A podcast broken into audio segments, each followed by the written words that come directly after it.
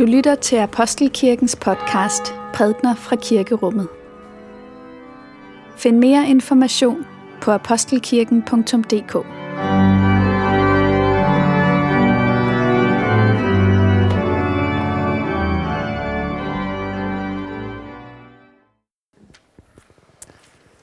God formiddag alle sammen. Det er søndag, og øh, det er dejligt, at vi skal fejre gudstjeneste sammen med hinanden her i Apostelkirken. Det er dejligt, at I er her og er med til at gøre gudstjenesten som, til det, som den er. I dag har vi besøg af nogle dejlige mennesker, som vil synge sammen med og for os. Så tusind tak, fordi I er kommet, og øh, det glæder vi os rigtig meget over. Det er Nils, der prædiker i dag, og øh, vi er jo i vores tema her i fasten, som vi har kaldt at leve vågent. Og her der læser vi øh, nogle breve fra Johannes' åbenbaring, som menneskesynden i en vision kom til Johannes med og bad ham om at skrive ned.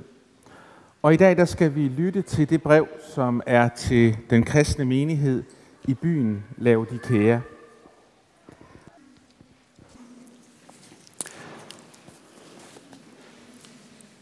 Dette hellige, denne hellige lektie skrives i Johannes åbenbaring kapitel 3 fra vers 14 til 21. Skriv til englen for menigheden i Laodikea.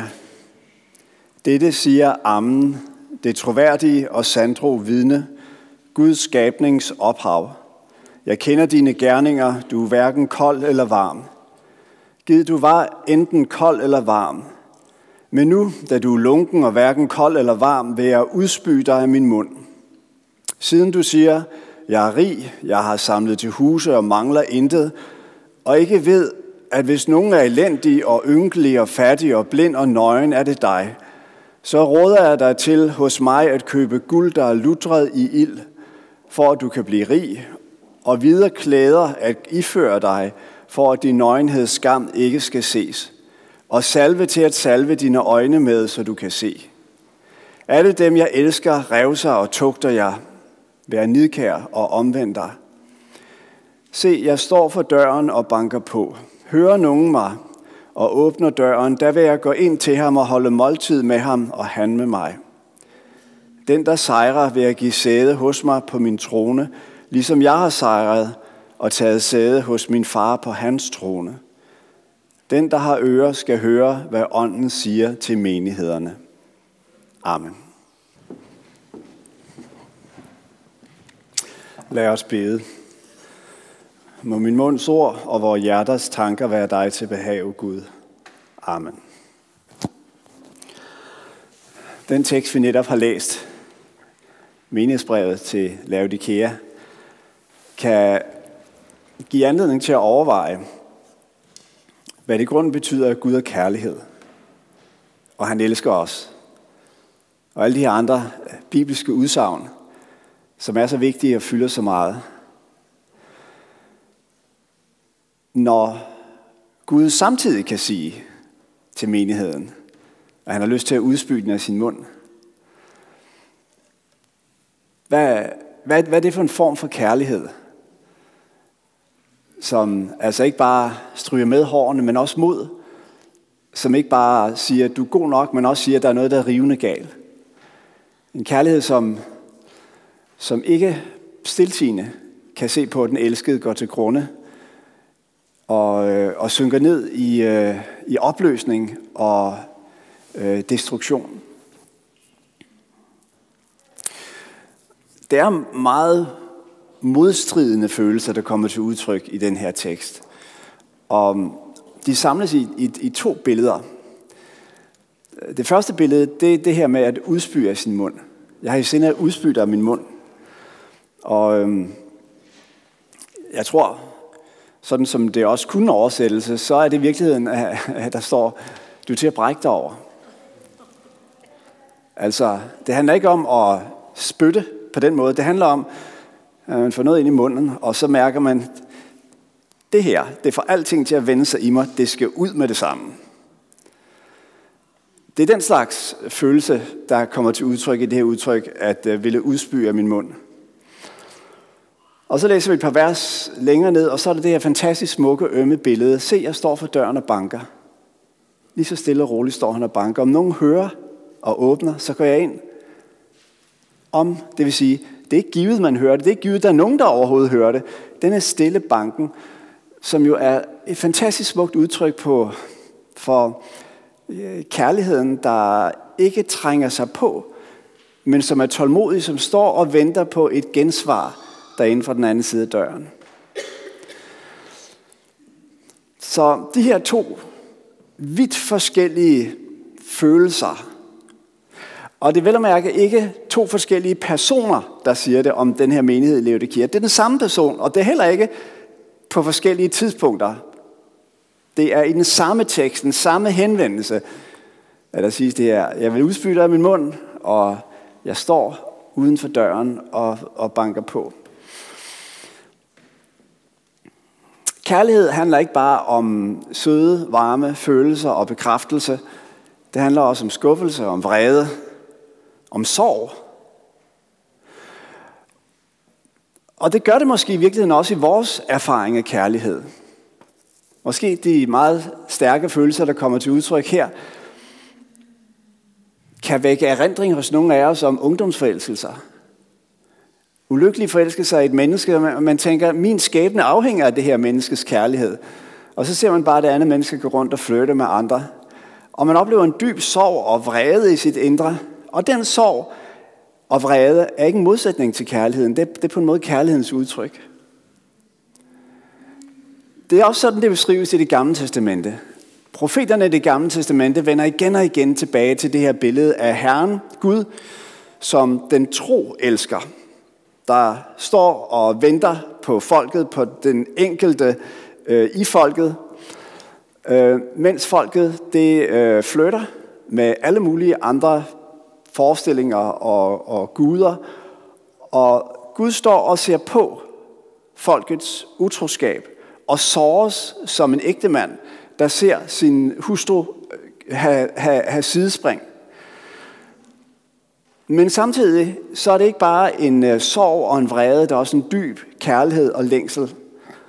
Sådan taler profeterne gang på gang om Herrens forhold til Israel. I Esajas bog, kapitel 54, der hedder det, Jeg skjulte et øjeblik i rasende vrede mit ansigt for dig, men med en evig øhm, troskab forbarmer jeg mig over dig.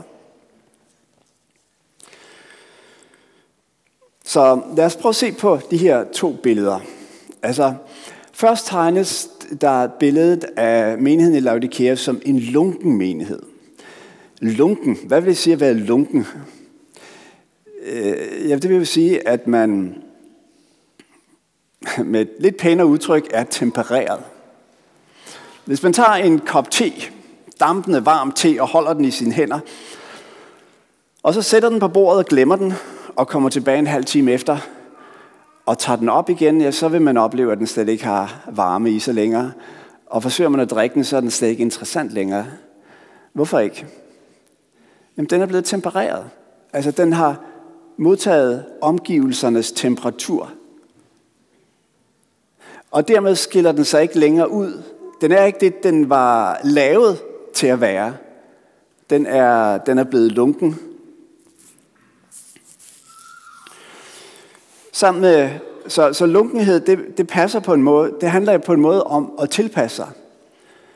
Om ikke ikke at skille sig ud på en måde, så man øh, vækker opsigt eller modstand, men så man ligesom glider ubemærket ind i sammenhængen, så man er, man er tilpasset. Det havde menigheden i øh, Laodikea tydeligvis formået. Men det næste, som sker i den proces, det er, at der opstår en tilstand af selvgodhed. Der er ikke længere modstand, man glider sådan forskelsløst ind i sammenhængen, jamen det går jo faktisk meget godt det her. Og menigheden i Laodikea øh, siger om sig selv, jeg er blevet rig, jeg mangler ikke noget. Og det er på en måde i den her øh, selvtilfredshed, at problemet ligger. Det er det, der kalder kvalmen frem hos Gud. det er en menighed, som øh, forskelsløs glider ind i det omgivende øh, samfund, uden ligesom at øh, have noget at kæmpe for, at, at lide for, uden at have noget, som det er værd at blive øh, upopulær på. Og, øh, og i det, den gør det, så kommer den her følelse af, jamen det, det går jo faktisk meget fint og smertefrit det her. Vi, vi kan da godt finde ud af at være kirke på den her måde. Og så er det, at øh, øh, reaktionen kommer. Det er en reaktion på selvbedrag. Altså på, at man, man i, i virkeligheden mangler selvforståelse, selvindsigt. Når jeg af og til har talt med kristne, som er kommet til øh, Danmark fra den tredje verden, så oplever jeg en, øh, en undren over den måde, man er kristen på i Danmark. Altså, der er særligt tre ting, man undrer sig over. For det første, hvorfor står man ikke mere tydeligt ved sin tro ude i samfundet? Hvor, hvorfor er det så svært for danskerne at sige, de, de troende mennesker overfor deres arbejdskolleger for eksempel? Det skulle da være den simpleste sag. Og for det andet, hvorfor beder man så lidt? Har man mistet troen på bøndens magt og, og kraft i, i kirken i Danmark? Og for det tredje, hvorfor giver man ikke mere? Tilbage i, hvor de kom fra, var man måske vant til, at der blev lagt meget ved vægt på, at man skulle ofre for, til, til kirken og til arbejdet osv.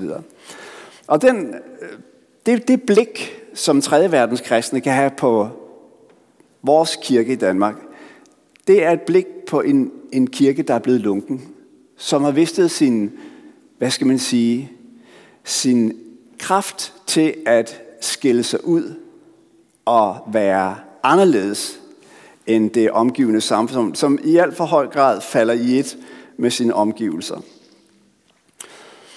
Og det er ikke fordi, at jeg tror, at vi sådan kan øhm, overtage en øh, åndelig inspiration fra en anden kultur og bare lige sige, øh, så skal vi være her, som man er kirke i Afrika. Det tror jeg ikke kommer til at fungere.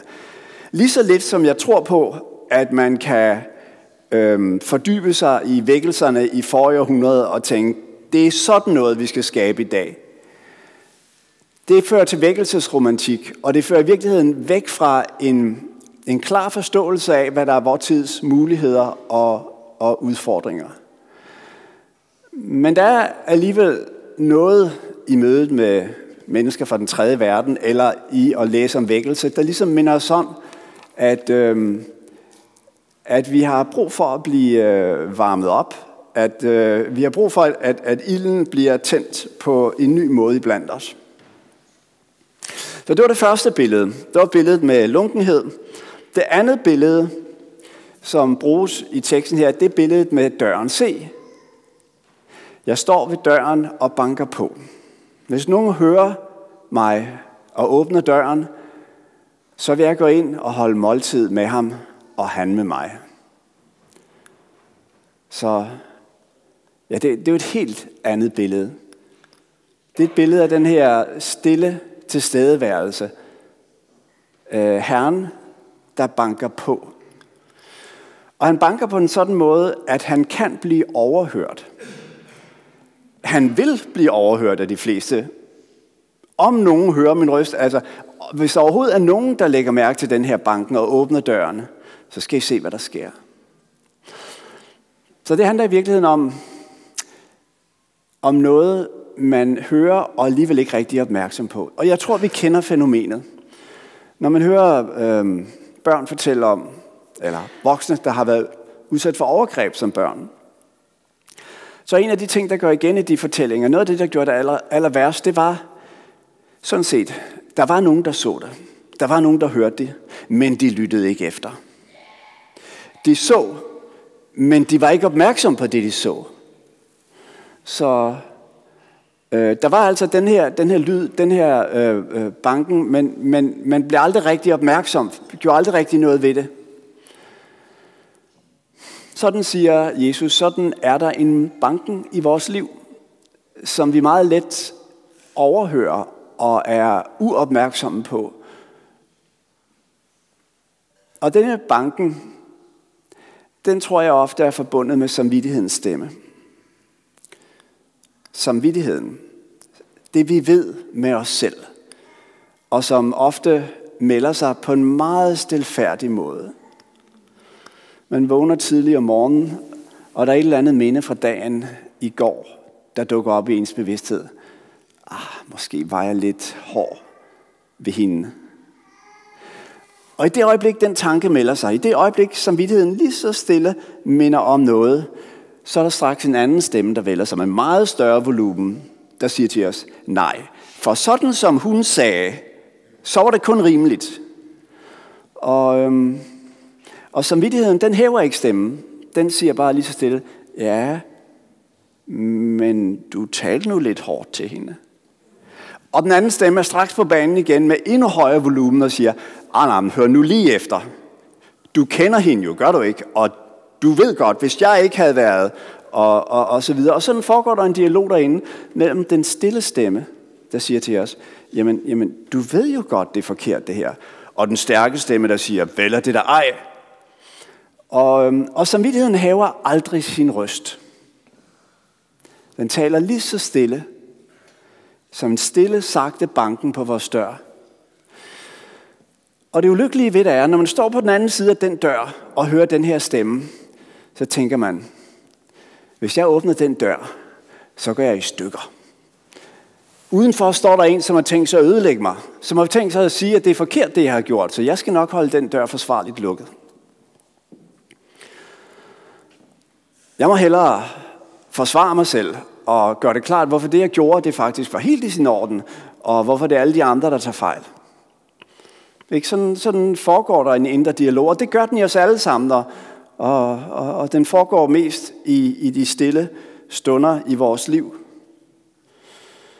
Og øhm, om nogen hører mig og åbner døren, det vil sige, når vi siger, ja, det var forkert, hvad jeg gjorde. Ja, jeg er til at kaste op over, når jeg tænker tilbage på den episode. Når det sker, ja, så sker der ikke det, at vi bliver ødelagt. Så sker der det, at vi får åbent døren, og Herren Jesus siger, som en ven, så skal vi have måltid sammen. Det er det, han lover i dagens tekst.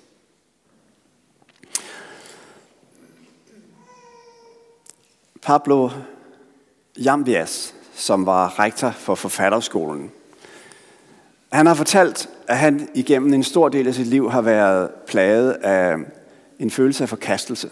En følelse af ikke at være god nok. Ikke at kunne præstere på en måde, så man virkelig skiller sig ud fra, fra mængden. Så bliver han på et tidspunkt som rektor knyttet til pastoralseminaret. Pastoralseminaret, det er der, hvor præster, efter de har været igennem deres uddannelse, skal lære blandt andet at prædike. Når han får så opgave til opgave at, at skulle lære præsterne at prædike, så han hører en masse øh, unge, vortende præster holde prædikner. Og et af de temaer, som går igen i mange af deres prædikner, det er, at de siger, rigtig mange af dem, du er god nok, som du er. Øhm, og det mærkelige ved det er, at han kan ikke tage det til sig. Han føler ikke, at han bliver mødt og hørt i al den her snak om, øh, at, øh, at, at alt er vel, og, og du er god nok, som du er. Indtil der en dag er en øh, af de unge vortende præster stiller sig op og siger sådan her. Du er ikke god nok, som du er, men du er velkommen alligevel. I det øjeblik, i det øjeblik, der var nogen, der sagde til ham, der er noget galt. Der er noget, der ikke er helt på plads i dit liv. Der er noget, der skal angres. Du er til at kaste op over. I det øjeblik, så var der noget, der blev åbnet for noget i ham, der gjorde, at han kunne tage imod budskabet. Du er velkommen alligevel. Og det er sådan, det er med Guds kærlighed til os.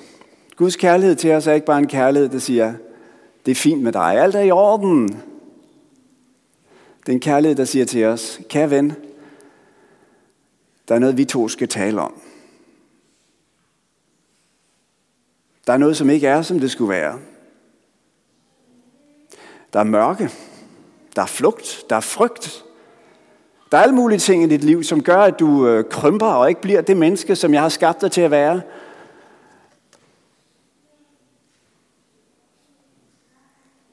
Og når den snak har fundet sted, ja, så opdager du lige pludselig, at Herren Jesus han er kommet ind i dit liv, han sidder der og har fællesskab med dig. Og det er kun det, han ønsker allermest af alt. Han ønsker, at, at han får lov til at blive en del af vores brudte liv. Det liv, som ikke er levet op til vores egen drømme, eller andres drømme, eller vores egen standard, eller andre standarder, og heller ikke til Guds standarder. Fordi det er sådan der med hans kærlighed. Det er ikke bare en kærlighed til dem, der fortjener den. Det er en kærlighed til os, der ikke fortjener den, men får lov at modtage den alligevel.